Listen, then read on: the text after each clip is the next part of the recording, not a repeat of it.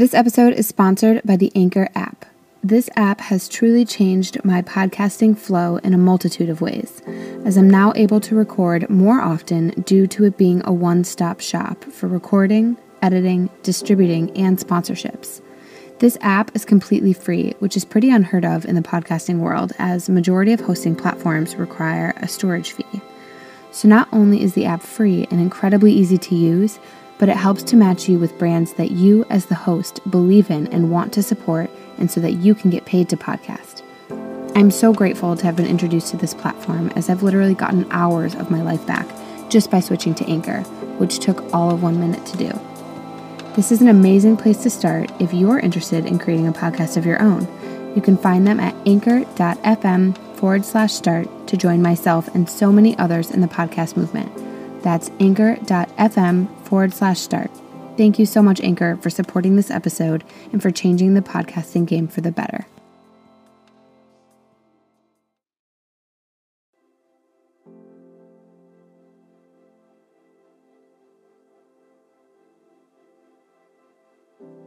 And what they think is, and we think too, is, oh, I don't want to share this because I don't want to hurt the other person. I don't want to make them uncomfortable when actually it's more i don't want to make myself uncomfortable yes. i'm not comfortable being vulnerable in this capacity right. and sharing this truth about me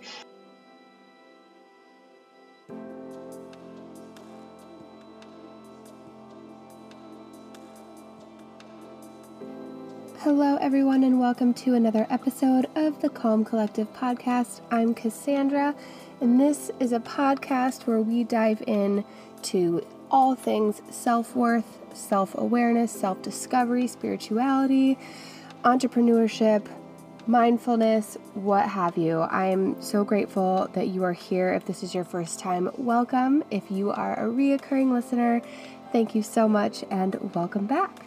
So, I thought I would just dive in first with a little update on what's been going on. So, I was sick for about two weeks. Sorry for the delay with the podcast. My voice was really bad. It's still not 100% normal, but it's not as bad as you will hear in this episode. I am really sorry about that. I promise it's still worth listening to. Um, I just couldn't wait to get Clara on the podcast. So I powered through, and it is well worth it. Um, I wanted to highlight a book that I actually just finished this morning. It was so, so good. It's called Do Less by Kate Northrup. Um, I devoured this basically from cover to cover. The one thing I will say is that it's tar- this is going to sound kind of strange, but it is targeted towards working moms. It sounds strange because I am not a working mother, um, but if you are a working mother, definitely grab this book. But even if you're just someone like me, just single or dating or not mothering, whatever, this book is just a really beautiful approach to life in general. And the way that Kate writes is just really soothing and relatable. And I just wanted to give it a quick plug. It's not sponsored in any way. I just really, really, really enjoyed it. Um, also, I saw the movie The Sun is Also a Star last night. I was kind of hesitant on whether or not I wanted to see it. I thought the previews looked a little cheesy. Um, but my mom and I talked and we were like, you know what, we're just in the mood for something light. So we went and we saw it in the theater yesterday and it was actually really, really sweet. The writing is not that great, but the acting was fantastic. And we just left the movie being like, they did the best with what they were dealt. But the two main characters are so great. The story is pretty important. Um, and I definitely cried a couple of times. So did my mom. So, for any of you who are maybe on the fence like me, it's definitely worth seeing if you just want a feel good movie. But do know that the writing could have used a little bit of help. Um, what else? So, I also wanted to tell you all about a new free challenge that just went live the other day. It's my free seven day declutter challenge. And one of the main questions that I get day in and day out over on Instagram or in response to my mindfulness newsletter, um, the Monday Mindfulness newsletter, revolves around the act of decluttering. So, for instance, like how does one even start, or how does one make time for something so major? How can you rationalize sticking with it for the long haul? And the list goes on with the certain questions that I get. So I finally decided to create a free and attainable program by simply implementing all of the steps that I took personally to not only declutter my life, but what ended up happening was I was reprogramming my mindset around what that all meant.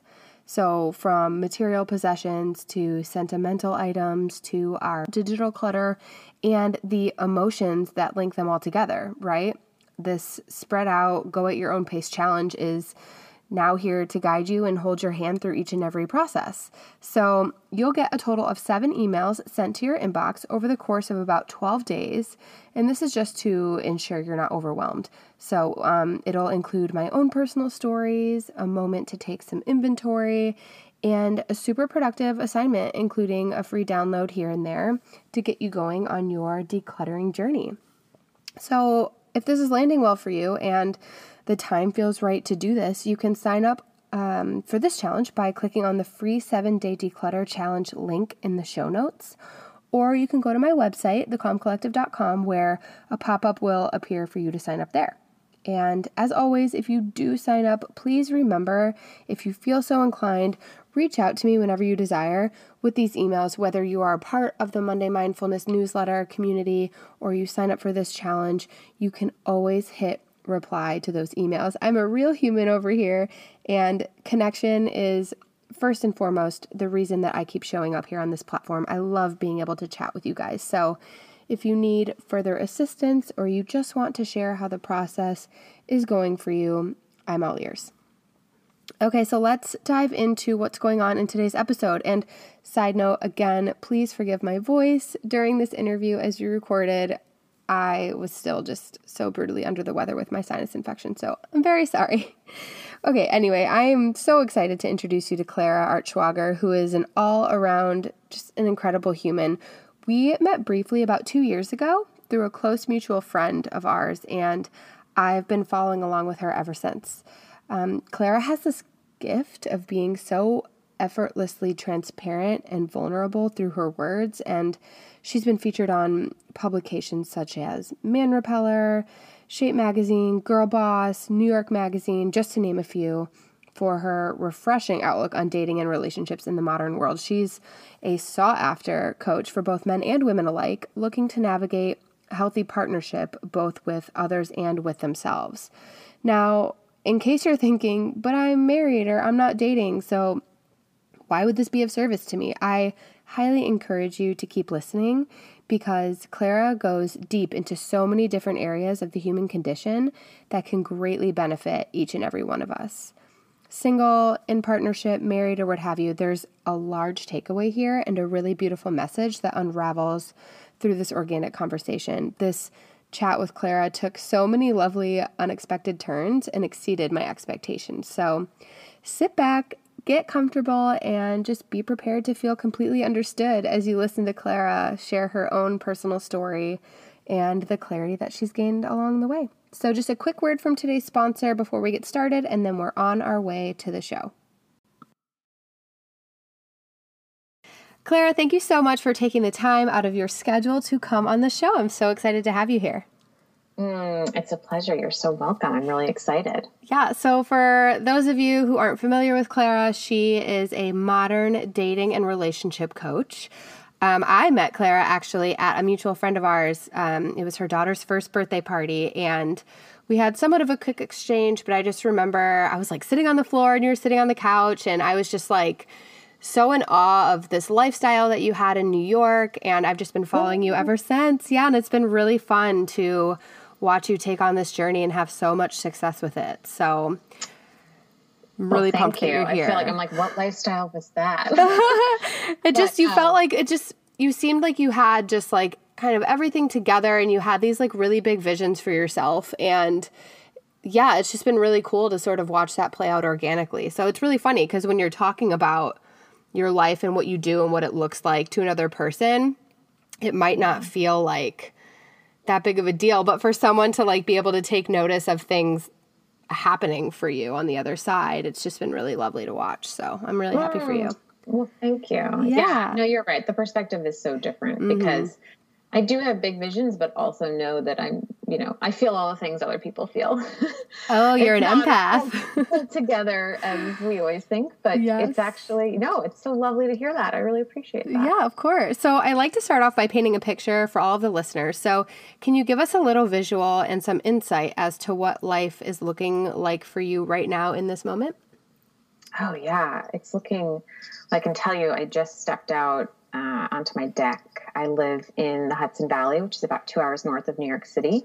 That's a pretty new thing. I moved up here a couple of months ago. I was down in the city for eight years, and I've kind of always been in the city in the sense I lived there until I was five years old, and then my family lived there part time all throughout growing up. So it doesn't feel like a big, like I really left something. But in terms of what my life looks like now, I'm sitting in my upstairs loft in this house that I, well, I bought a house and I knocked it mostly down. So it's a half, I built a house, half I really renovated the Wow. house. But um, so yeah, I'm sitting in this loft and it's just this gorgeous spring day and everything is blooming and I have no landscaping and there is a tractor in my yard that's been like digging up all the topsoil. Yeah. Uh, so my life looks very different right now, but it's been a wonderful place to coach and to write. I'm doing Oh, a lot of writing these days. Just like go inward. Yeah, yeah, yeah, yeah, yeah. So it's it's pretty dreamy, That's but so unexpectedly dreamy. Yeah, which is sometimes the best. And to have that like juxtaposition, you know, it's like you can appreciate the hustle of the city and then have that other appreciation of like the quiet and that more like, dare I say, like country way of life, you know, where things are just like slower. Oh, I've gone full on country. Oh, Like- yeah. I mean, yes, yes, totally. The juxtaposition, you're so right. But it, and I didn't really realize how much I needed it until I got up mm. here. oh, yeah. And I actually I grew up here too, so there was a whole sort of Oh, ego okay. feeling of I'll never go back to my Yeah. hometown, and that's actually been. But yeah, when you said country, it's so funny. I'm basically at the because the house is still sort of being finished up, and so I find myself at the hardware store a lot, whether I'm buying light bulbs or firewood. Yeah. And yesterday I was checking out and eyeing the Carhartt like baseball caps, and I was like, I think I think I need one of those. oh, my So- gosh. Yeah. That's so, so funny. I don't know. Yeah. Um, I want to talk about on the you just touched on that, but like the ego of going home, like that ego dance of going home. I can so relate to that. After my um, most recent breakup, I had this like fierce argument with my ego where I was like, I can't go back to Chicago.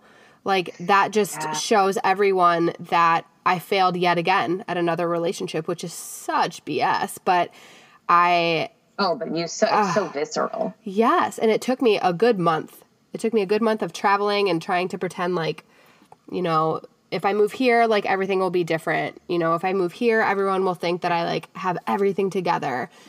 And obviously that was just like not my truth whatsoever. Chicago was where I was meant to be right now and man, that dance is so real. So for anyone who's had that and can they're shaking their heads over there, Clara and I are with you. Yeah, but totally. I mean, and I, gosh, I didn't even see it coming. And I, I too, the plan was to have.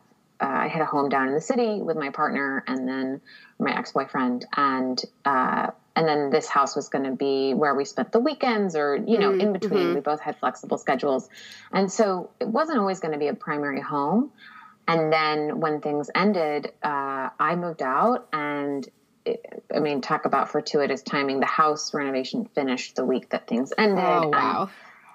but at first, I didn't really process. I just thought, okay, this is the place that I go where I move all my belongings and I'll figure it out later. And at first, when I was up here and people were asking, oh, are you here full time? I would, I was like, oh, no, no, to- Yeah. no, Do not totally. I- oh, misunderstand. I- no, I'm, I'm still in the city. Yeah. And it was like, no, actually, that's not true. Yeah. I mean, I, I was um, because I had to be there more for work. And then, yeah, and then I actually was going down the path of finding another apartment down there. And I found one. It was like the whole thing of, oh, I found the exact one that I wanted. Mhm. And, and then I was like, wait a minute, I don't want this. Oh wow.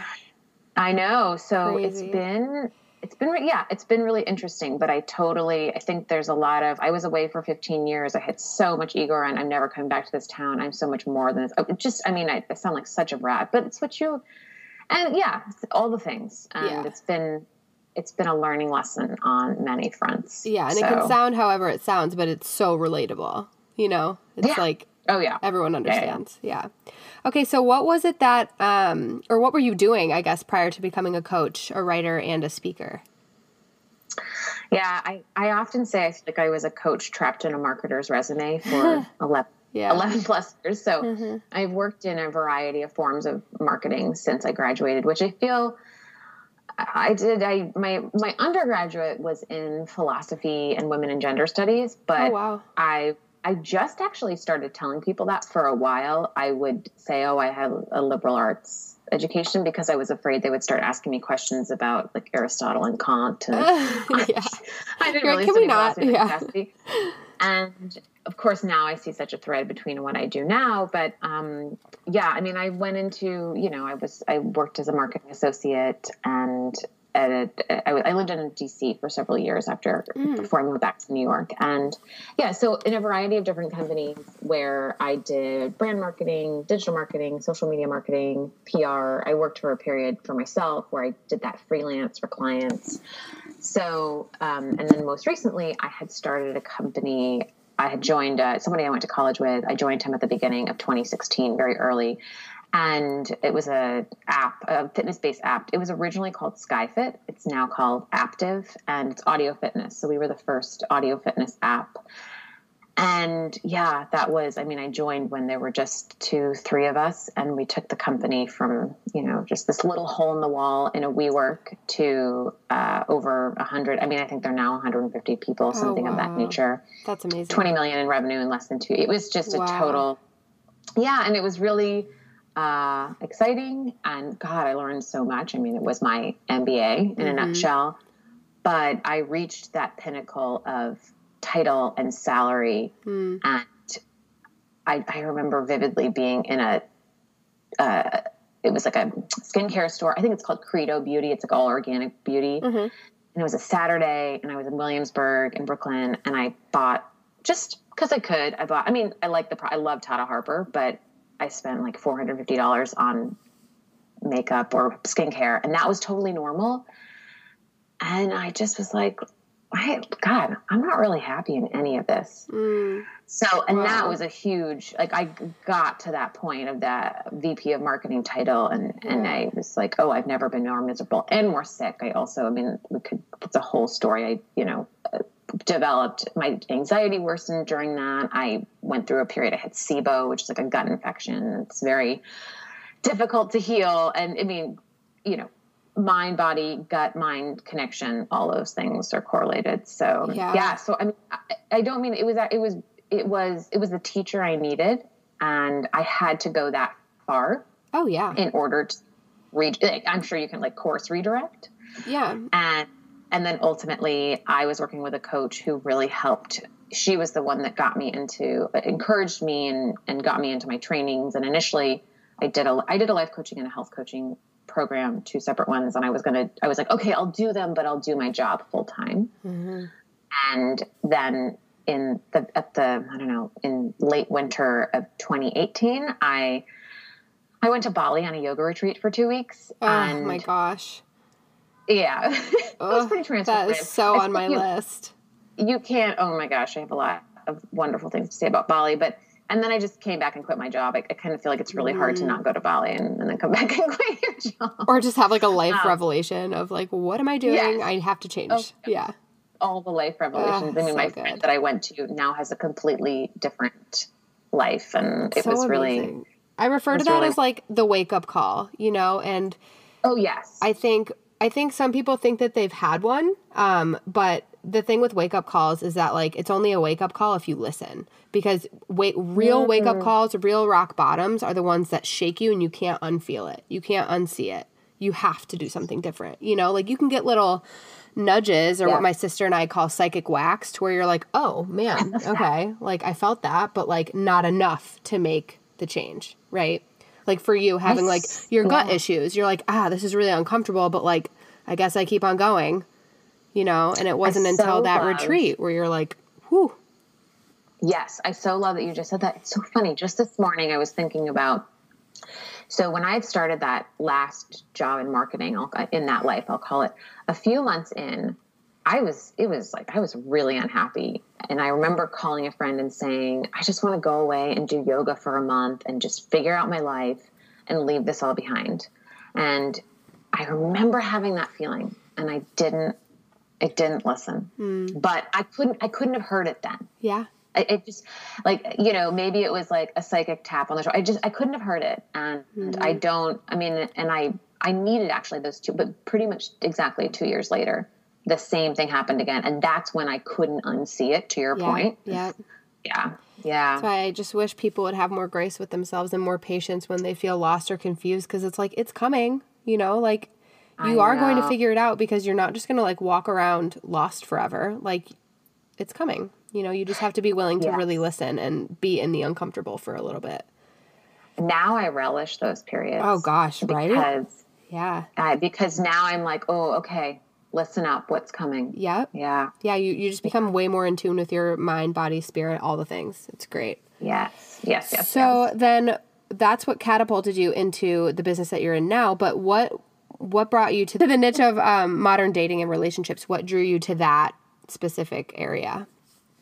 Yeah, so you know, I've always been curious about dating and relationships, specifically partnership from mm-hmm. a young mm-hmm. age. My uh, my parents divorced when I was young, when I was five years old, actually. But my my dad was married four times over the course of his life. My mom twice, and I say I don't say that at all to disparage them in any way. They were wonderful, wonderful parents.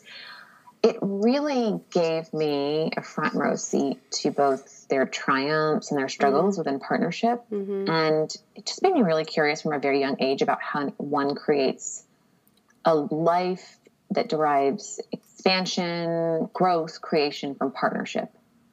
And I was also I was a kid in the 90s. I was I'm 33. I was born in 1985, so I was surrounded by lots of divorced families, mm-hmm. and and they they all looked like different. They were all different versions. Where maybe the moms talked, maybe they had a great stepmom, maybe there was a great stepdad, maybe it was terrible. And so, yeah, I was really, really aware of that from a very young age and curious about it. I could have consciously had said, "Oh, I mean, I never planned to be this type of coach," and I can explain why. Um, but I that was percolating from a very, very young age, mm. and then fast forward to, I mean, I was a pretty late bloomer. I my first serious relationship was at the I was painfully shy growing up, and especially in high school and I, just all the things I would never wish uh, adolescents or high school mm. on mm-hmm. anyone. Yeah, right. You're just like so uncomfortable with oh. hormones and yeah. body hair and awkwardness. so, yeah, I had all of that to the extreme, and uh, yeah, so I had my first relationship that started pretty seriously at the end of college, and we were together for seven years. Oh, and, oh wow! Uh, I've I've written about this, but essentially, it's like we both thought that would lead to marriage. That would be the thing. Um, and then we broke up at the beginning of 2014. And so it was the first time I'd been single in, yeah, nearly seven years. I was living in New York. I had little under a drunk college hookup under my belt. Like I'd never really dated. And mm-hmm. so it was at this point that I got really curious, just personally, about dating because um, the the com- most common narrative was that oh it's just miserable oh it's just bad oh it's just terrible uh, and so I also knew I was up against something more significant, you know, grappling with my identity and my sexuality and my parents' past and you know all the things i think 28 is such a significant those ages when when sort of the whole arc of your 20s you can it's like they're very close but then 30 30 feels so close oh yeah and it was just i was sort of dropped on my ass and, mm. and felt like okay i gotta i gotta figure this out mm-hmm. Um, so it was very, very personal. You know, I never touted this or shared it really with anybody. Mm-hmm. And and then yeah, I, I did my life coach training and my health coach training, and because I had had that whole gut infection, I was like, oh, I'm going to combine the two and be a you know comprehensive wellness coach, as I put it, which sounds like absolute cardboard. Like, what is that? and um, and so I had that out there, and then I'm a I'm a writer. Or I had worked in PR. It's it's funny. I'd never thought about my right myself as a writer until a few months ago, and I'd worked in PR, so I had all these. Um, and I'd also worked in publishing. I'd worked at Self Magazine for a period, and so I had all these editorial contacts. And I thought, okay, well, I'll start writing personal essays about my experience to start to you know expose people to my work, my point of view, start to drum up business. and I had written a uh, an essay about this whole gut infection. Really, it was a battle with my own body dysmorphia. So I'd written a big piece on that for Shape. And then I had also written a couple of essays for It's Complicated, that column in The Cut for New York mm. Magazine, which is all often about dating and relationships. And just the way in which PR, you know, editorial calendars fell, the dating pieces were published before the body dysmorphia piece was published. And the first dating piece, which was about dating without texting, um, uh, went like bananas. I mean, people just went, and I can, I mean, we can talk about that, but essentially, like to your question of how did I get into this world, when that piece blew up, I, I always say it was like I had a billboard on my website that was like, I'm a health coach. Mm. And then I had this tiny sign over in the corner, but like, also, if you want to talk about dating, we could if you want. Mm-hmm. But who, you know, I never, never um, planned, anticipated that it, that I would do, you know, that I'd be a dating and relationships coach. But I think it's one of those things where it's like you do the thing that just comes i wouldn't say it necessarily comes naturally to mm-hmm. me but i've done a lot of i don't you know i've done a lot of i don't say that to be like i figured it all out. I have not figured it all out. No but, and anyone who um, tells you that they have mm, walk away. Yeah right. Yeah yeah. Well i so think that's a long way of saying of how i got there. Yeah well i think the really cool thing and i can relate when it comes to like mindfulness and self-awareness and all that stuff is that there those are things that I had had some issues with in the past. And so same with you, right? Where it's like your dating life was heavy for 7 years and then you were like what am I doing? and you went through like your awkward stage. And so you got curious. And I think what it really comes down to is what you become naturally curious about or what you really want to figure out for your own well-being can sometimes turn into something that you're meant to teach. Yeah, no, thank you. And I, but it's so I mean, I really I fought it in a lot of ways. Mm-hmm. I, I, and I denied it. I was even embarrassed by yeah, it. Like, who am I to do this? Yeah. I exactly, yeah, exactly. Totally. And I, I don't know. I'm always careful to, you know. I think in the day, the in the age rather of social media, it's like people are so quick to tout themselves as an expert. Yes. And right. I am, you know, speaking of mindfulness, I try to be really mindful of just that language. You know, yeah. that's a lot of why I write because anyone who ends up working with me is i mean this is more like my marketing funnel brain but it was like everyone comes in through writing mm-hmm. um, and so because i think there's a i mean one thing i'm able to do is just if i'm able to serve somebody by sharing my raw story if i'm able to say hey here's how i fucked up here's mm-hmm. how i mm. made a total mess of things and mm-hmm. i'm still living through it and yes. if i can make someone feel less alone and more seen. Yes. Whether we work together or not, great. I yeah. mean, there's no, um, there's no greater, there's no, I, to me, there's no greater feeling. But no. yeah, I, I hear you on that. Like, mm-hmm. well, I don't think I'd actually be teaching this. Mm-hmm. And for me, it's literally what you just said. It's all about the content that leads to connection. Yeah. Like, that's my only goal. Um, so yeah, I can definitely relate to you on that. So with, with modern dating, can you define what that, what that means to you? Yeah, definitely. Although I will say it's an ever evolving. Of course. Because I worked because I worked in brand for so long. I'm you know I'm always conscious of like what is the brand really saying? Yeah, but, right. Um, but you know when it comes down to is when I began, I call it my own dating journey. Uh, at the end of that relationship, to me, I felt like there was either there were sort of two schools of thought. I could either follow some strict formula to quote unquote get the guy mm-hmm. that or i had to like completely and wholly love myself in every capacity whatever the fuck that meant yeah in order to ever dream of having a successful relationship like ever and i just i for myself personally i saw an opportunity for it's like a different approach, a different conversation. And I actually look at it as a different pursuit of partnership. Mm. I don't mm. think because I mean, for myself personally and the people I end up working with, most people are seeking, uh, I call it, I'll, I'll, say meaningful partnership, whatever that means to you. That mm-hmm. could mean, you know, wedding bands and mini bands. It could mean that you meet someone that you're together for five years, like whatever it looks yeah. like to you. Yeah. And so, yeah, so I, I felt that there was a different way to approach and look at things, one that took a more sort of artful and scientific approach to dating. So one that was grounded in psychology and neuroscience and human behavioral dynamics specifically for the age that we're in because it is really a different time to be dating mm-hmm. and it's a different time to be connecting with humans. That's just, I mean, that's Absolutely. really what that means. Absolutely. Um, and so, yeah, so for me, it was instead of those two other limiting schools of thought, it was like, okay, how can I approach this from developing really deep self awareness, really deep emotional awareness, mm-hmm. or um, excuse me, relational awareness, mm-hmm. which is like how mm-hmm. you relate to another, uh, emotional resilience, and learning to communicate my needs really well. Oh yeah. um, yeah. yeah.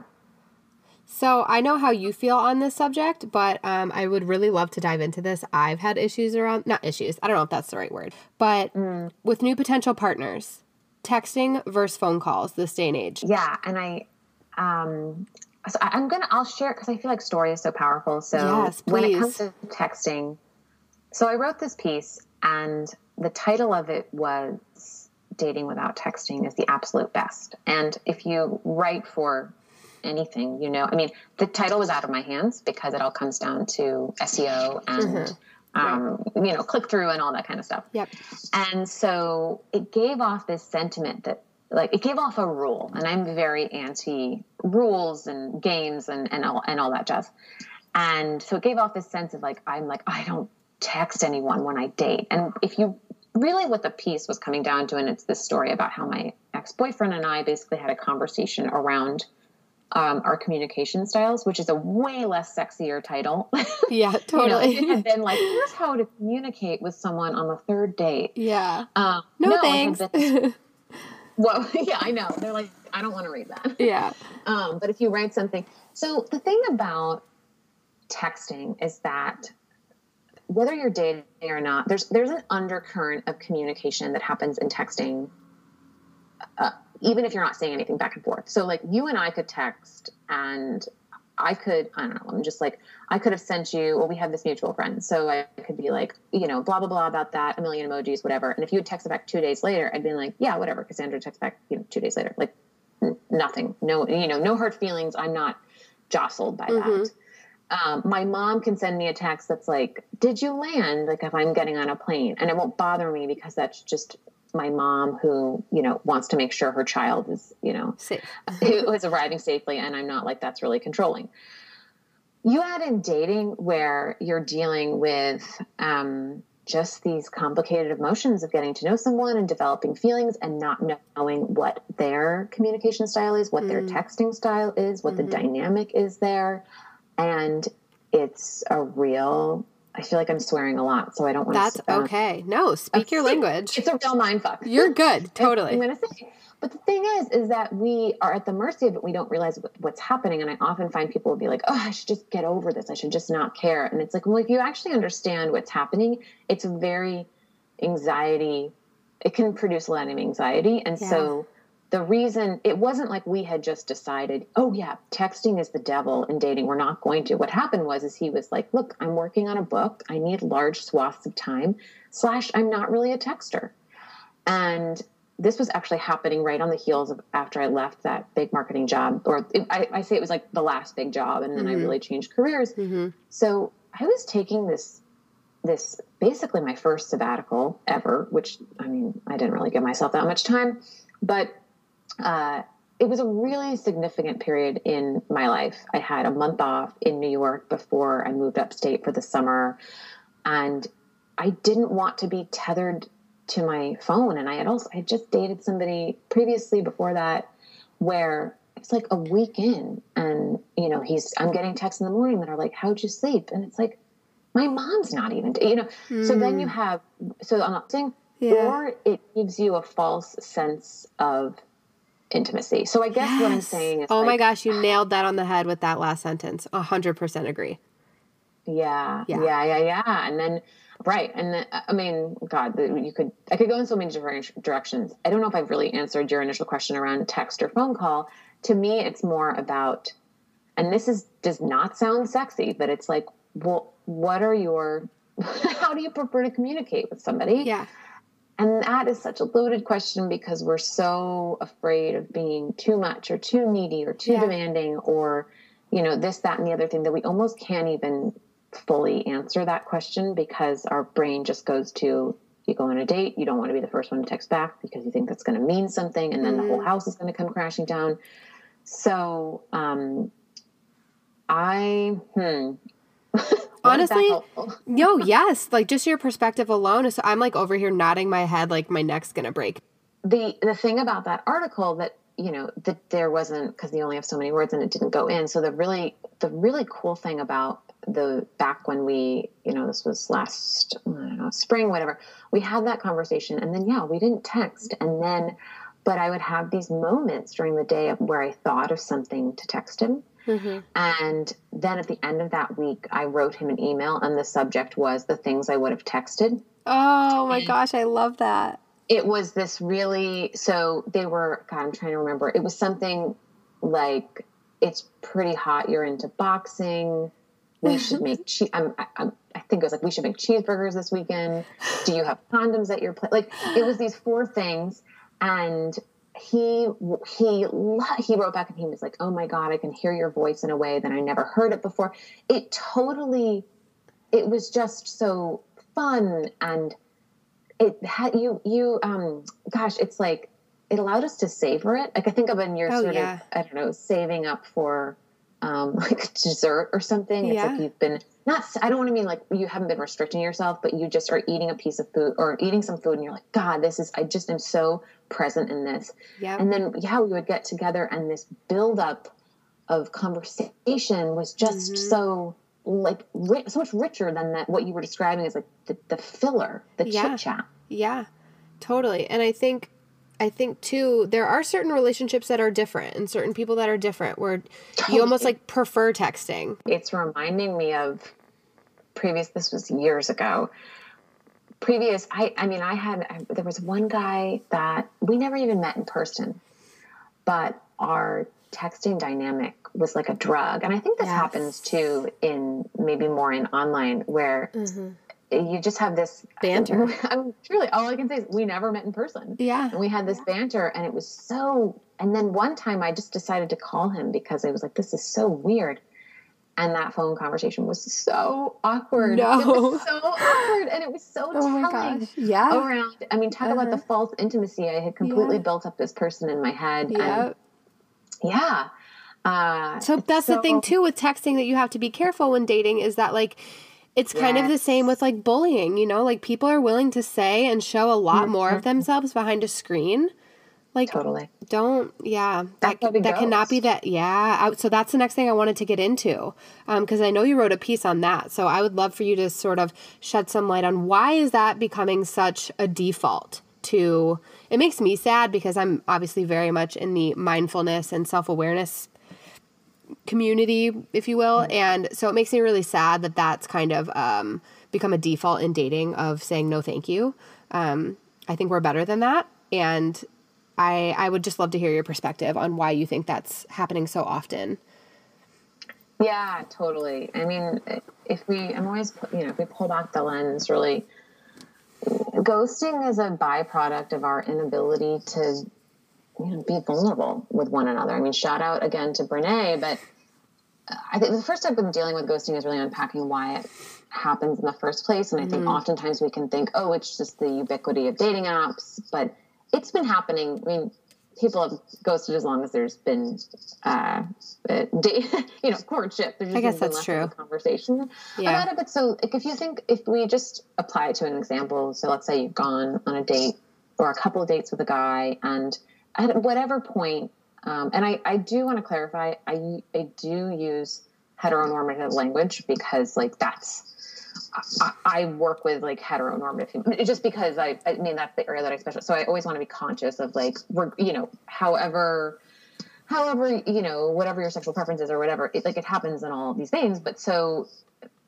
if you go, you know, you go on a few dates, all seems great, and then great, and then all of a sudden there's total crickets. Yeah you don't know what has happened so that person could you know they could they could they could not be feeling it they could have had death in their family they could have realized i'm not over my previous relationship mm-hmm. and And what they think is, and we think too, is, oh, I don't want to share this because I don't want to hurt the other person. I don't want to make them uncomfortable. When actually, it's more, I don't want to make myself uncomfortable. Yes. I'm not comfortable being vulnerable in this capacity right. and sharing this truth about me because it's actually so, I mean, so freeing actually to be told very kindly, hey, you know, I had a great time with you, mm-hmm. but I, I, have to be honest, I'm just not feeling this, and I wish, really wish you all the best. Yeah. The reason why ghosting is so, I think why it's gained just such a, it's such a hot, hot button topic, is because I think there's no greater sort of, um, it's like the silent treatment. There's yeah. no greater sort of pain or frustration than just disappearing, just yeah. not acknowledging. Because even if you go to somebody and you say, Hey, I'm not feeling this, you're at the very least acknowledging there was something here. Yeah. And I'm holding, you know, I'm operating with integrity. I'm holding myself responsible. I care about you as an individual to the point that I'm going, you know, I'm going to to say something. Right. Because that really is the more humane and responsible thing to do. But we're right. so we're really uncomfortable because yeah, we're really uncomfortable with being vulnerable in that fashion. And then mm-hmm. uh, having to, we don't know how to react to the other person's reaction if they have any reaction at all and not make that our own. Yeah. And look, here's the thing you know, like you don't, it doesn't have to be this whole like, let's go out for coffee because you should tell them that in person. No, I do not believe that at all. If you feel like that's the right thing to do, fine. But like, you can absolutely say, you know, the whole dance of like, hey, I'm just really not feeling this because of XYZ via text and that is not that scary, you know? And like the thing that you were saying was that like it hurts far worse to be left yeah. in the dark than it does to be told that someone wasn't feeling it. Your ego will be bruised, but I equate it to like when you tear off a band aid. You know, it hurts for like a few seconds, but then you're like, huh, okay.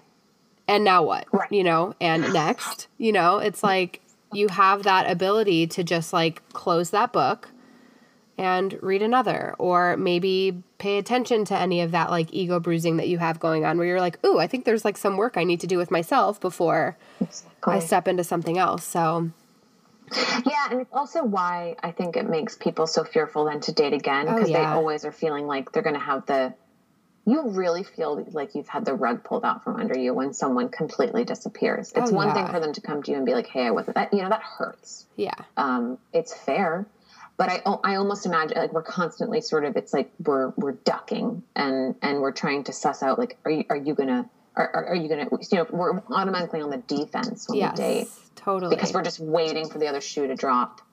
And and we feel it's that example of if I worry about something then it won't happen. So if I keep mm. worrying or anticipating I can somehow avoid this occurrence, which is a nothing is more energetically exhausting. I mean, I think when people feel so when they say there's the dating is so hard, it's so miserable. The reason it's so draining is because it takes so much mental energy. The, the worry captures so much mental energy. Oh yeah, I'm so going through that right now, just because like I think mm. once you go through a bad heartbreak, it's kind of the same. Mm you know, where it's like you're like, uh-huh. raw, you know, you have like this armor up where you're like, mm, well, no, like that can't happen. That's not going to happen to me again. Like I won't let that happen. I'm smarter than that. And there are pieces of you that aren't fully showing up for like this new person because you're so on the defense and you're so afraid, you know? Yeah.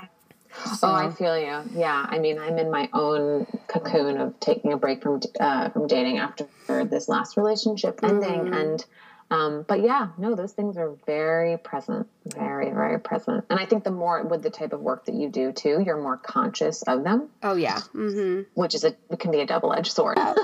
so, what's your take too? Sorry, I just like love getting your perspective. And anyone who doesn't sure. follow Clara on Instagram, uh, I'll put it in the show notes. But like, run because your captions are just like it's like you're giving away this free aha moment advice every day. Um, but so I'm just really interested to get your perspective on things and for people to really be able to soak up these what I'll call issues or scenarios that I think are just very reoccurring. Um, so I would love to get your take on dating with all of the amazing and impactful noise that women are making in the world today. Um, I have some thoughts on this. And say, for example, like men wanting to split the bill on a first date. So, what are your feelings on mm-hmm. on men trying to, in some way, some ways like respect the noise that women are making for equality, but then also the chivalry. Yeah. I mean, the whole thing is, you know, I think when when we talk about dating, we're so we all want more control. Like we so are deeply craving. Well, if like, is, is there just a step by step way? Mm. You know, is there a formula? Which I totally get. Um, again, it's just us wanting control, which is a lifelong oh, yeah. struggle and journey. And so when it comes to this stuff, I think there that's an element too of craving a really concrete answer. And it reminds me of a couple of years ago. It's so funny. I say a couple of years ago, and that I, I, that could be five or that could be two, so or ten. so, um, but it was when I first started actually meeting people in person, and by when I say started meeting people in person, meaning I engaged in conversation and mm. I got the mm. ball rolling. Mm-hmm. And uh, the first guy that I chatted with at a coffee shop, um, uh, we ended up later discussing how he said, you know, I wanted to say something, and we were talking about the, just dating at large, and he said, I've wanted to say something, but I never want to bother a woman. Oh, wow. And I thought, oh, and I've heard other men speak about that too.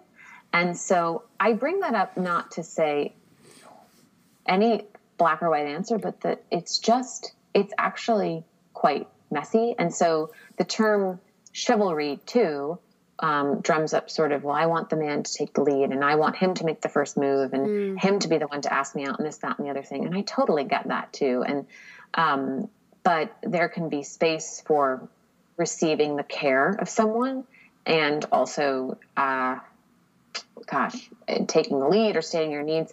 There's not really, so I think, you know, in this day and age, there's there's not really a clean answer. I think it comes back to, and again, this is not a fair, very sexy answer of really having a clear sense of who you are and what you're seeking. Mm-hmm. And so a lot of times I will say one thing I work on with my clients a lot is like it's our responsibility to communicate our needs to others.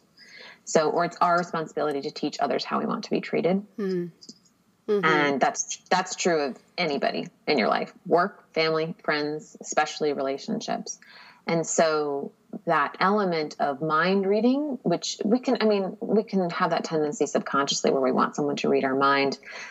That to me just gets dicier in this age that we're in right now. And the only answer I have to that is to be as conscious as possible of that. And then the other thing I think that falls under this conversation too is so we as women can often there was a great i think it's the the woman who does oft, often leads the she's the chief content officer of goop and she talked about um, how conversations with friends or if you give a compliment to a friend it's often like racquetball where i could say to you you know i mean you probably wouldn't do this but i could be like oh your hair looks so amazing and you're like oh it's no big deal. I mean i just you know and you don't accept the compliment and so oh deflecting yeah. people either they don't accept it or they default to, to saying something self-deprecating. Mm-hmm. and i remember the first time a guy really told me that um, I you know said that I was beautiful. I, I wanted to like dry heave. Yeah. like I my body couldn't take it in, and that was more around you know the relationship I have with myself, myself accepting myself, and so when I think of mm, femininity, masculinity, the ability to receive is crucial in a romantic relationship. And I think that that need to do it all on our own, that rah rah independent woman, which mm-hmm. I'm totally rah rah independent woman. But where does it come up against the space you yeah. let someone in? Yeah, it falls into that like yes and category, you know, where like you, yes, you can have yes, both. Yes, yeah.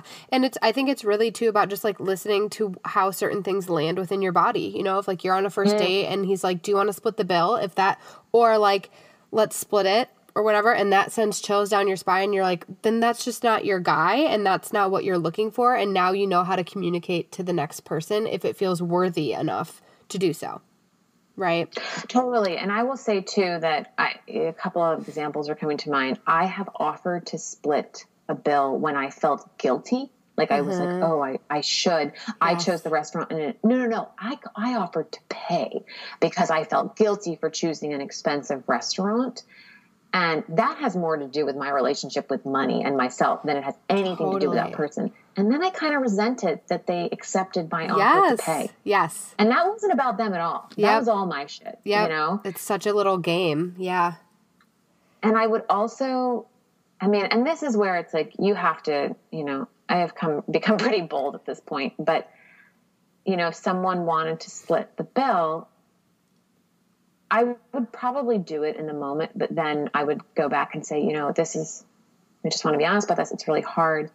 I, I'm, it's so complicated because I'm really seeking someone. I can be so nurturing myself and I can care so much for others, but it's really important for me to have a partner that has an element of kindness and caring and generosity too. Yeah. And it's so hard in the early days because a big sign of that is um, financial. Yeah. and and so even just bringing that up and, and letting it be messy, there doesn't actually have to be a clean line. Yeah. Even just saying, ah, this is hard and I don't know what to think, but it's coming up for me and I just wanted to tell you mm-hmm. is so powerful. Yeah. Yeah. Yes, yes, so yes. true. And generally, I'll add one more thing that we if you find you have a story that keeps coming, like if something happens to you and it's like, mm. oh, well, this person did that and that means this. Mm-hmm. Like be mindful of what's everyone has their dating lens. Oh yeah, that formulated by every single interaction and relationship you've had up until that point. And mm-hmm. it's like, oh, if something really triggers you, you got to get conscious. Like, what's your shit? What's really about you? What are you projecting? What's not about them at all? Totally. Yeah, that's so true. And kind of on that on that wavelength, so about self-love, how important do you this is kind of a weird way to frame this question, but how important do you feel like it is for someone to arrive completely whole and like immersed immersed in self-love before finding a partner? Do you think it's okay and also healthy to have a little bit of like broken parts and hope to be healed by someone else? Like is there a balance there? Yeah, I mean, I think we're constantly breaking and healing. True. so, you know, and our feeling of wholeness is is a, both a lifelong journey and wavers, you know, day to day, week to week, sometimes minute to minute. Mm-hmm. But can someone else make um, you whole, or do you think you have to arrive there on your own? I, I think these terms are really. I think like what is self love? Like being, you know, truly and wholly loving yourself, and then being whole can feel. Mm really nebulous. Mm-hmm. I think that mm-hmm. the ultimately the power comes down to, um, you know, the strongest, you know, self knowledge, the strongest understanding you can have of yourself, the strongest understanding you can have others, and then uh, how emotionally resilient you are. Now, I actually, the, again, all those terms can mean nothing. So it's kind of like, let me ground it in an example. I'll use myself. So it's like I can know that I have certain patterns, triggers, issues, whatever you want to call it, from let's say my parents' divorce. Right. And it's not my, you know, it would be great if I that was never triggered in any relationship. Of course, all relationships are mirrors, so it's definitely going to mm-hmm. be triggered. Um, and I never brought that up, and I never, you know, show, you know, operated from from that because I hadn't fully healed it. But it's like that's that's a crazy expectation. What's more powerful is I've got this thing and working on healing it. Me being aware of it is the most powerful thing. Me learning to navigate it, to teach someone else, and teaching someone else could simply be like, "Hey, here's where I can kind of be an asshole sometimes," mm-hmm. and I'm really totally. and I'm really working on it. So. Yeah. I don't think you know. Do you have to be completely whole before you? No, but I do think that there is there's a dynamic in which you I mean, to me, love is more about acceptance. Yes. And so totally. you are working to um, accept this other in the way that you're accepting yourself, and that you also that the whole is greater together, right? So the mm. the relationship, you together, you are actually bigger, greater, more successful, more expansive, like whatever you want to call it, as a couple than you are as individuals, and that can last two years, 10 years, 20, you know, you know, there's mm. no, um, there's no set time frame on it. So, uh, I mean, to me, it's more about learning to surrender to the messiness of the whole damn thing. Yeah. And what I'm hearing too is that it's more about, um, and I keep saying this phrase, but it's just so true, but like being self aware enough to own where you come short Um, Yes. Yeah. So it's just like ownership over who you are because none of us are, like we were saying in the beginning, none of us have it all figured out. No, and I think I just heard this. It was a great conversation uh, between, I mean, of course, between Marianne Williamson and Oprah. I loved the way that Marianne talked about how Western thought, Western psychology is we're so obsessed with our childhood mm. wounds, like healing our wounds, and just, mm-hmm. you know, I'm wounded in this way. And totally, uh, look, we all are. Awareness of those things is the key to life, the power to life but this constant i just need to heal and be just this you know we imagine like being eventually served up on a platter it's Right. you gotta balance that with with I, I don't know a level it's like a level of real talk a level of humor a level of kindness Yes. i always tell people it's like you got to give yourself the grace and the space to fuck up frequently Yep. and um and, And like you said, just to balance- surrender to it. Yeah. yeah yes You mm-hmm. can't you can't heal all of your wounds. There's just no way. and i don't know if we're meant to A hundred percent. Yes. I totally agree. I mean, otherwise we just because I feel like with every, I mean, with every relationship, like this this last one was so, it was so healing, even though it was. I mean, on so many, you know, there's just nothing is so black and white. Yeah. White. right. And uh, yeah, yeah. But then I discover a whole new level of, oh, I really thought I'd fix that. Nope, Yeah. still dealing. Oh my gosh. so that actually leads me into my next thing. Um, and I'll I'll share a little bit, I guess, um, as far as like an example with myself. But I want to talk about you just posted about this being the fixer. Um, This was absolutely me, um, and I'm really excited to dive into this a little bit more. But so I'm what I would refer to. I lovingly refer to myself as this, but a recovering codependent um, when it comes to relationships. So I was like notorious for putting everyone else, yeah, before myself. My plans or wants or needs were on hold. And mind you, this was almost always my doing, right? Like in no way was I the victim. Yeah, I was just like a hopeless romantic slash codependent, and I would like convince myself that what I just did that made them happy was like I I was then happy because they were. There was no well, what about me? It was like no, they're happy, so like I'm good, right? And spoiler alert, it never works to live like that. It's exhausting and resentment builds and yeah, so I just you might not break up if you're in a codependent relationship, but there will come a time where whether it's temporarily or permanently, you'll lose pieces of yourself. Yeah. For me, that was that was the relationship, my last one where I was like, "Oh my gosh, I figured this out. This is such an equal partnership." And then when we started to have conversations about not being together anymore is when I realized, "Holy shit, I am doing the same dance just in a different suit."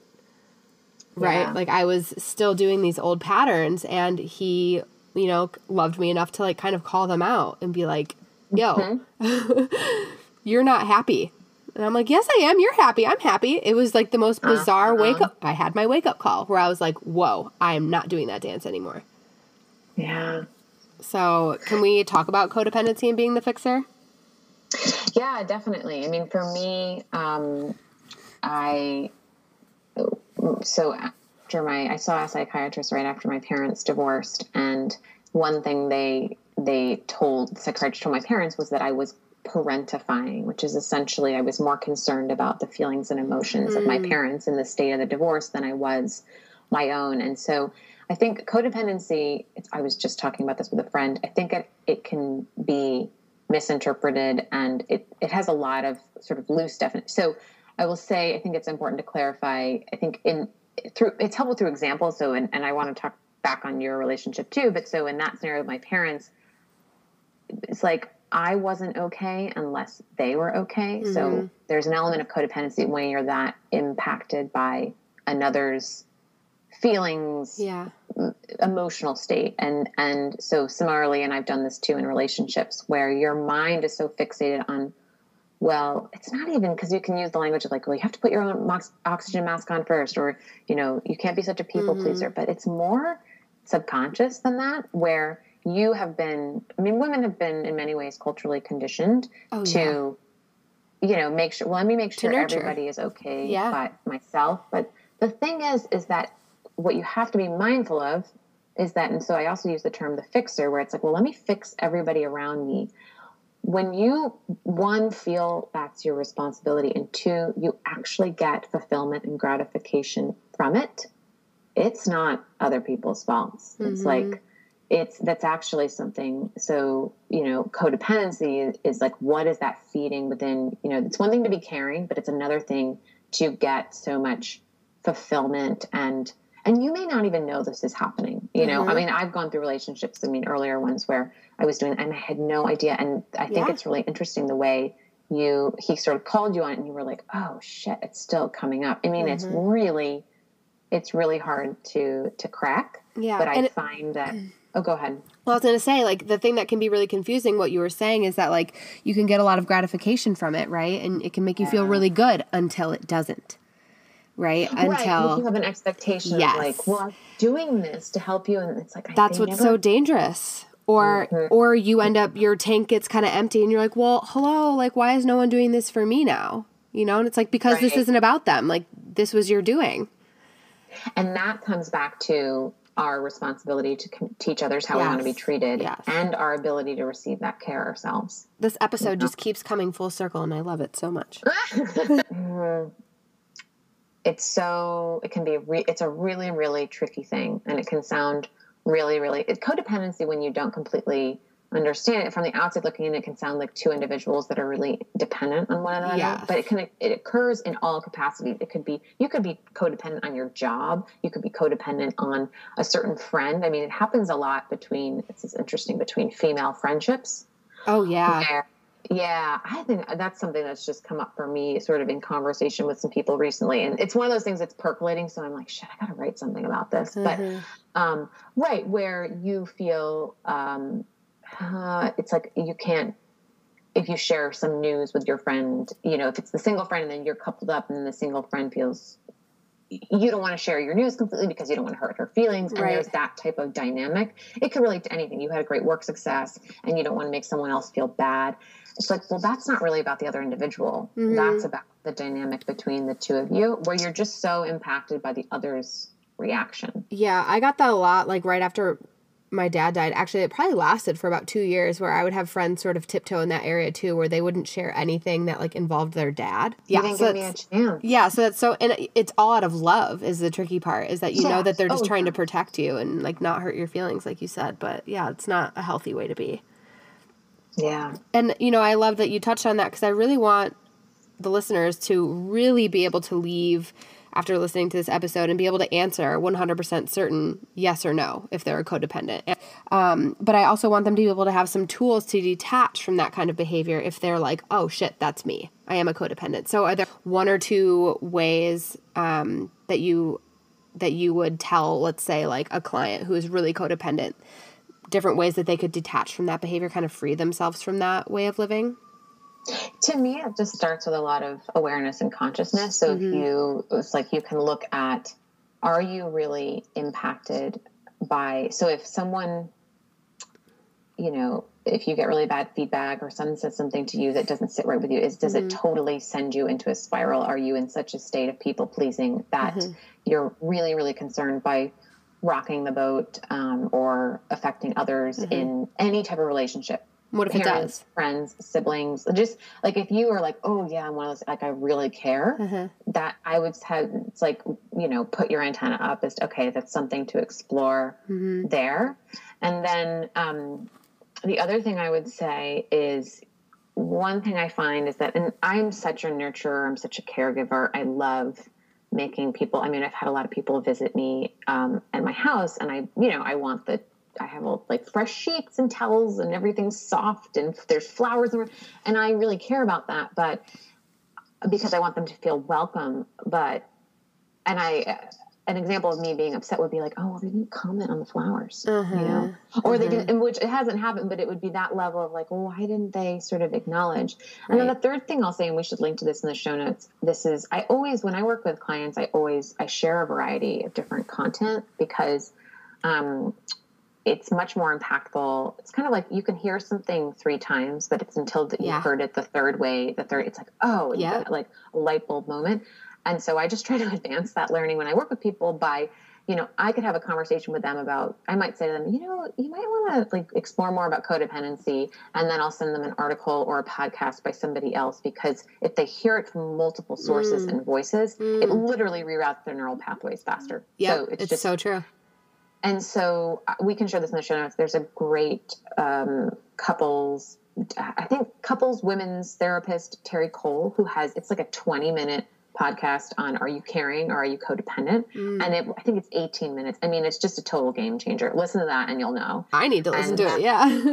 Yeah it's great. And the awareness will be is so so powerful because you'll realize that it's coming up in other areas of your life and once right. you start to catch it and see it that's all you need it'll change yeah like, and that's kind of what we were saying is that like once you see and start to notice you can't unsee you can't unnotice the ball starts rolling right Exactly. Yeah. yeah. I mean, I still have moments of uh, sort of codependency patterns like in my family or something mm-hmm. that my mom says impacts me but now i'm like okay yeah that's what's cropping up clara you know mm-hmm. you can sort of like put that on a mental shelf but it's um it, it, it always it, it gets easier with time right Oh, so good. Okay. Are you ready for some rapid fire questions? Oh, okay. Yeah. I call them rapid fire, but of course, feel free to expand and take your time. Um, okay. So, the first one what is your mantra, if you have one? Mm, yeah. So, I have, so one, I have a one that I always, it's always in the back of my mind. I mean, I think it's been this way for years, and that is, uh, it's a Glennon Melton Doyle. It's from her writing. Oh, I her, love her. Something so brilliant she's produced. She's my favorite. Um, I know, but it's the phrase "do the next right thing." Oh, so yes, when I suffer from just anxiety or fear over anything in, in, that moment of to really ground myself is literally right now do the next right thing. Mm. Um, I found that to be really powerful and kind of hand in hand with that. Recently, I have been reminding myself or repeating the phrase "let it be enough." Mm. Because mm-hmm. it's so hard at the end of the day, especially when you work for yourself, to just let it be enough. Let the work you did that day be enough. And then not both believing that, letting it sink in, and then not actually allowing yourself the break, the respite, uh-huh. you know, uh-huh. in between to really be a period of relaxation. Like we so often, you know, it's like, okay, I'm gonna relax now. And then we get there and it's like, we're so wired. Yeah. Or you're like scrolling on your phone or yeah yeah yeah it's like it's like okay i'm done working to you know so yeah letting it be enough has been just like really yummy for me that's so good i love that what is your morning ritual i i love coffee mm-hmm. and i um i put sugar in my coffee which i tell people because i feel like i mean i do mind my sugar but i think we vilify it I mean, we, yes it's rightfully vilified but I like a little sugar in my coffee, and um, I share that because I think it's I don't know these things where it's like if I can make somebody else who who likes it too feel more okay with it, great. But um, I love um, the mindfulness behind that. Like I just want to make someone else feel like they're not doing it wrong. I mean, maybe I'm half doing it for me, yeah. you know, but totally. So, um, yeah, I, um, I wake up, I'm a, I'm a little bit of a grandma. I, I generally go to bed between like 9 30 and 10 o'clock mm-hmm. at night. And I wake up pretty naturally between, um, 5.30 and 6, 6, 6.30, somewhere in there. And I have coffee and I, I really try and start the day in a soft way. And that's generally by reading. So I may be reading, I read a lot of fiction. There's, um, I, I actually I didn't realize I was doing this, but Serena Wolf, who is um, a food blogger, she described how she helps soothe her anxiety by reading medium bad fiction.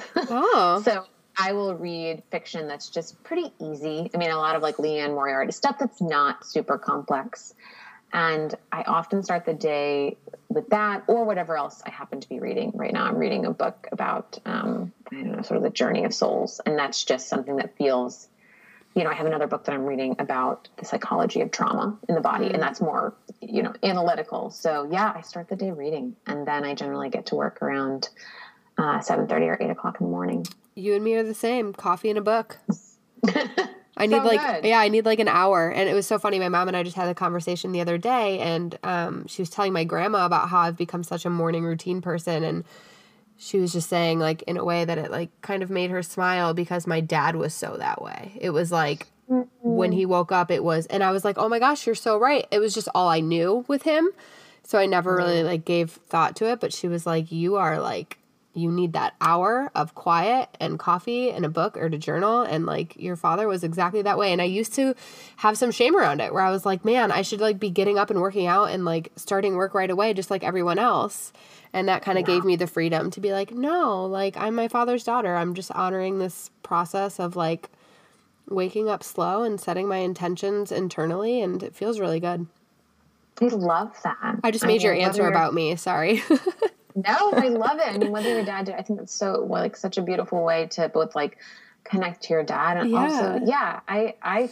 can relate to the guilt, you know, but it's yes. we have this idea of I don't know. To me now, I'm like, why wouldn't if I have the liberty? And when I have a kid, I won't be able to start the day in the soft way. Uh-huh. So unless you wake I, up like two hours earlier, yeah. exactly, yeah. exactly, which so you can do. I'm yeah, really appreciative of this time right now. Absolutely, yep. I feel the same way. And like you know, the thing was, it's like with corporate, that's what I did. I would wake up and have to go to work right away. You know, so yeah, it's about reversing that and just being like, man, I am so lucky that I get to that I get to have this time and create my own flow for myself. So so great. What's the best life advice that you've ever received? Mm, gosh, what's the best life advice? You know, truthfully, I don't. It, it's like it's it's ever evolving. I think mm. that there's a lot of. I think surrender gets really. Um, it's it's hard to not sound that say that and sound super cheesy. No way. Um, but I don't. What's coming up for me right now is I've given myself a lot of space to mess up. Mm-hmm. And part of what that's been fueled by is actually this is a good this is probably what's behind it all is um, move at the pace of nature and so I, I am so conditioned to just get it done and move quickly and, and be very like my fulfillment is very sort of task oriented i check off all these tasks and now that i work in a capacity where writing is not a fast process. Mm-hmm. No, it's not. And so this this concept of moving at the pace of nature and allowing things to actually take time, mm-hmm. allowing my coaching business, giving it the space to actually build and being so just conscious and grateful right now mm-hmm. for I mean, I have an inappropriate love for my clients. I love these women that I get to work with. It's so um, it's so wonderful and so to give it the the space and the patience and uh, the pace of moving more slowly in an, mm-hmm. in an era where everything is expected to move so quickly has been really really freeing and i also am surrounded so funny last night there were a bunch of deer in my yard and i live kind of in a more developed area so i didn't really expect them to be there and hours prior i had just had a conversation about how oh there probably won't be any deer traipsing through this area because mm-hmm. there are more houses here and uh, without an hour and a half later there are two like staring at me uh-huh. through my windows and so, yeah, I would say right now it's move at the pace of nature. I love that. And it reminds me of, um, I don't know if you're familiar, but with the show Queer Eye, um, Bobby. Berk on there, he had a quote that was like, the day you plant the seed is not the day that you eat the fruit.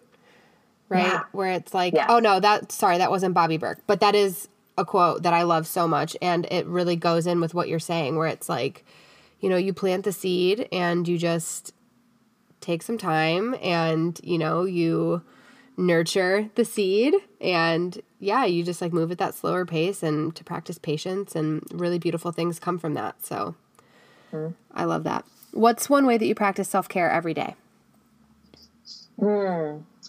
It's gonna be like red wine. Um, yeah, right. uh, what's one? I I do yoga pretty much every single day. Awesome. And I uh, meditate every day. Right mm-hmm. now, I have I've been doing it. I go through phases. I go through a I have a guided meditation mm-hmm. that I do, and we can. I'm happy to link to it just because I. It's so. Yeah. It's so so soothing, and I will take.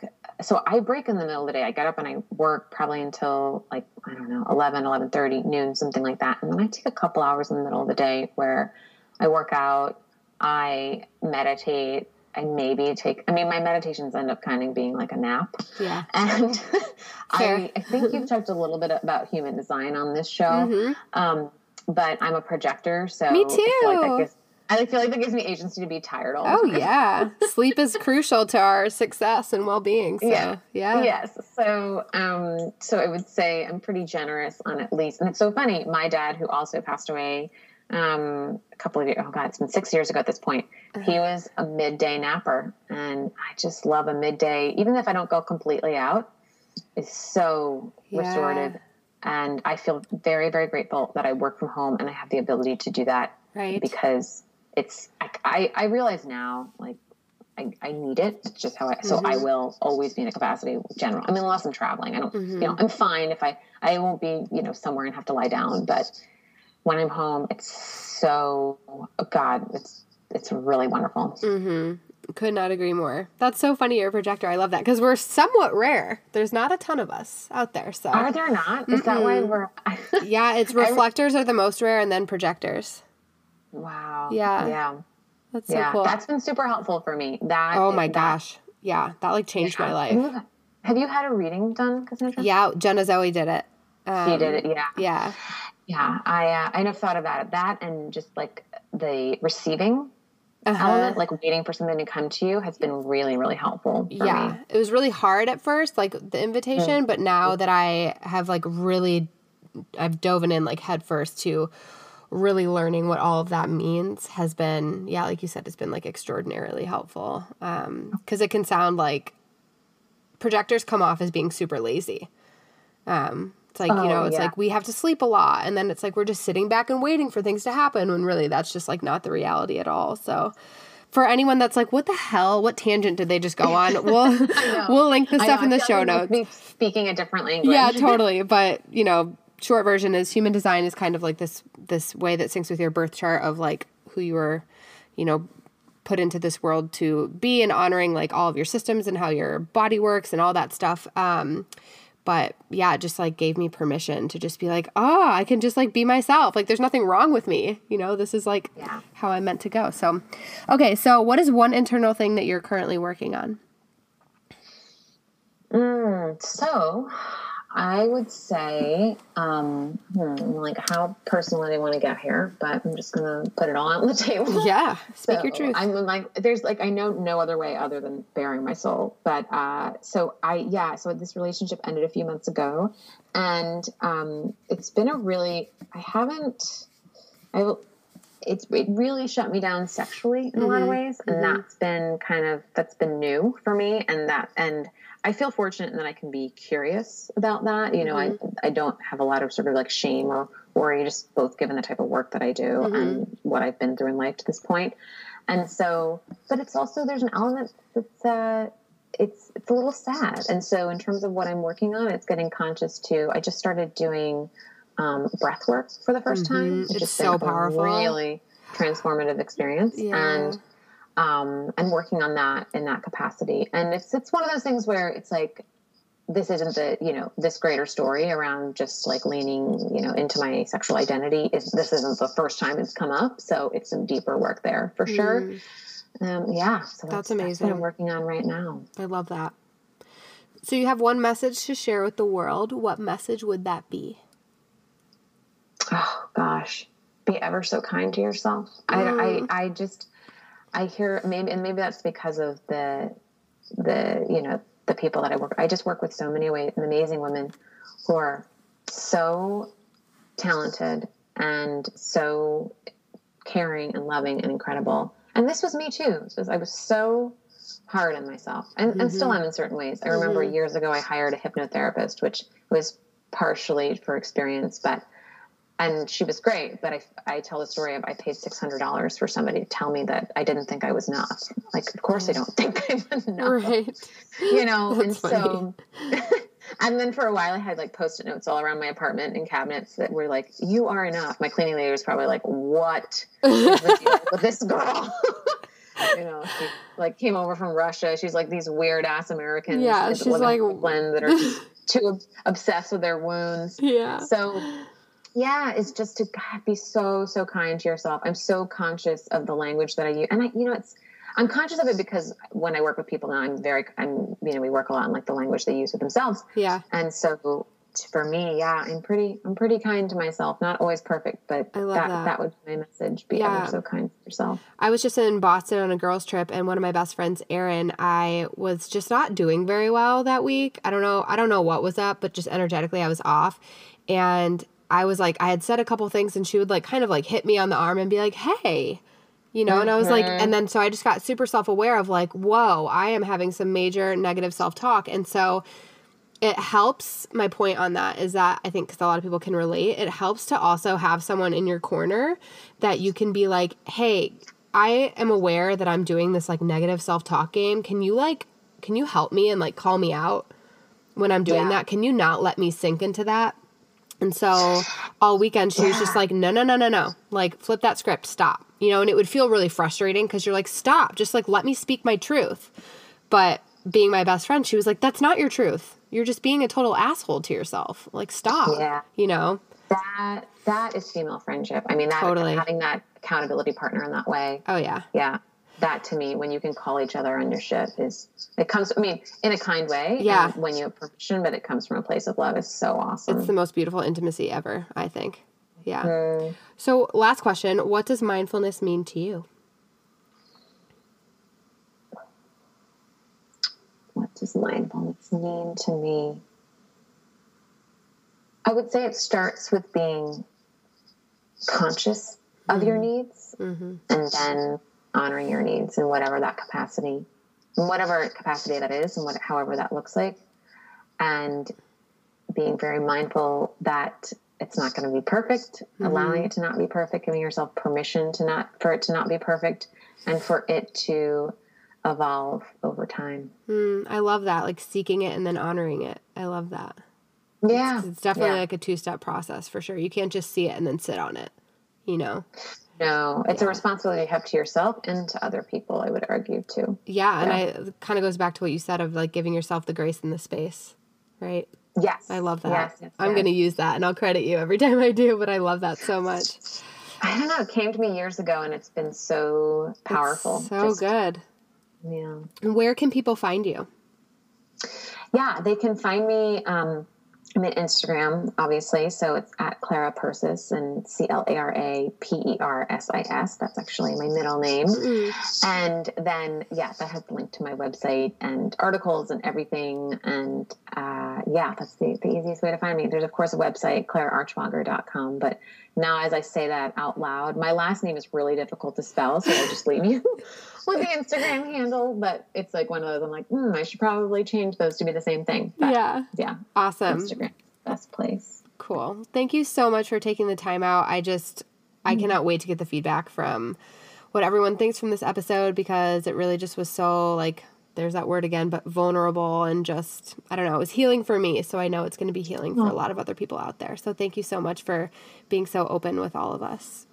Oh, well, likewise. It, it goes both ways. And I love, love, love what you do. So this was, this was a treat. This was really, this was really fun. I know. And I hope that it, re- yeah, I know. I'm like, this was really fun. Yeah. I'm glad our schedules finally aligned. I know. Oh, I know. All right. Well, thank you so much.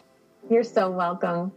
Mm, you guys, how amazing is Clara? I hope, hope, hope there were some really powerful takeaways for you in this episode and you're leaving feeling a bit more grounded, whether it's within your relationship you're sharing with someone else or the relationship that you've got going on with yourself, or both. I loved so much her response to ghosting, something that, yes, has been going on for years and years, but to bring it on home with the rationale that it has to do with our own vulnerability when we choose to ghost. Whew. And if you've ever been ghosted, you know how bad that hurts. So I hope this gave you the permission to see it just from a whole different perspective and that it actually has nothing to do with you and everything to do with the other person not feeling in alignment with themselves, right? Enough to be honest or vulnerable to share how they're feeling. So remember this too rejection is always protection. If you love this episode or you've been following this podcast for a while, I would be so grateful if you'd take just a few seconds and head on over to iTunes and leave a quick five star rating and review if that feels good to you. To say thank you, because I really do appreciate it, please take a screenshot of your review and email it to hello at thecalmcollective.com and I'll reply back with my print shop link where you can choose one free instant download print from my collection. They're usually about $20 each, so I hope this exchange feels good to you. I really do appreciate you all so much, and this podcast would be nothing without you. Plus, when you leave reviews and ratings, it helps this podcast to grow organically which means we can continue to bring amazing guests on like Clara and help the show to land in the laps of those who are looking for a deeper sense of self worth and awareness, self discovery, and mindfulness. Thanks again so much for listening, and I'll see you back here next time, hopefully sounding way more normal than this.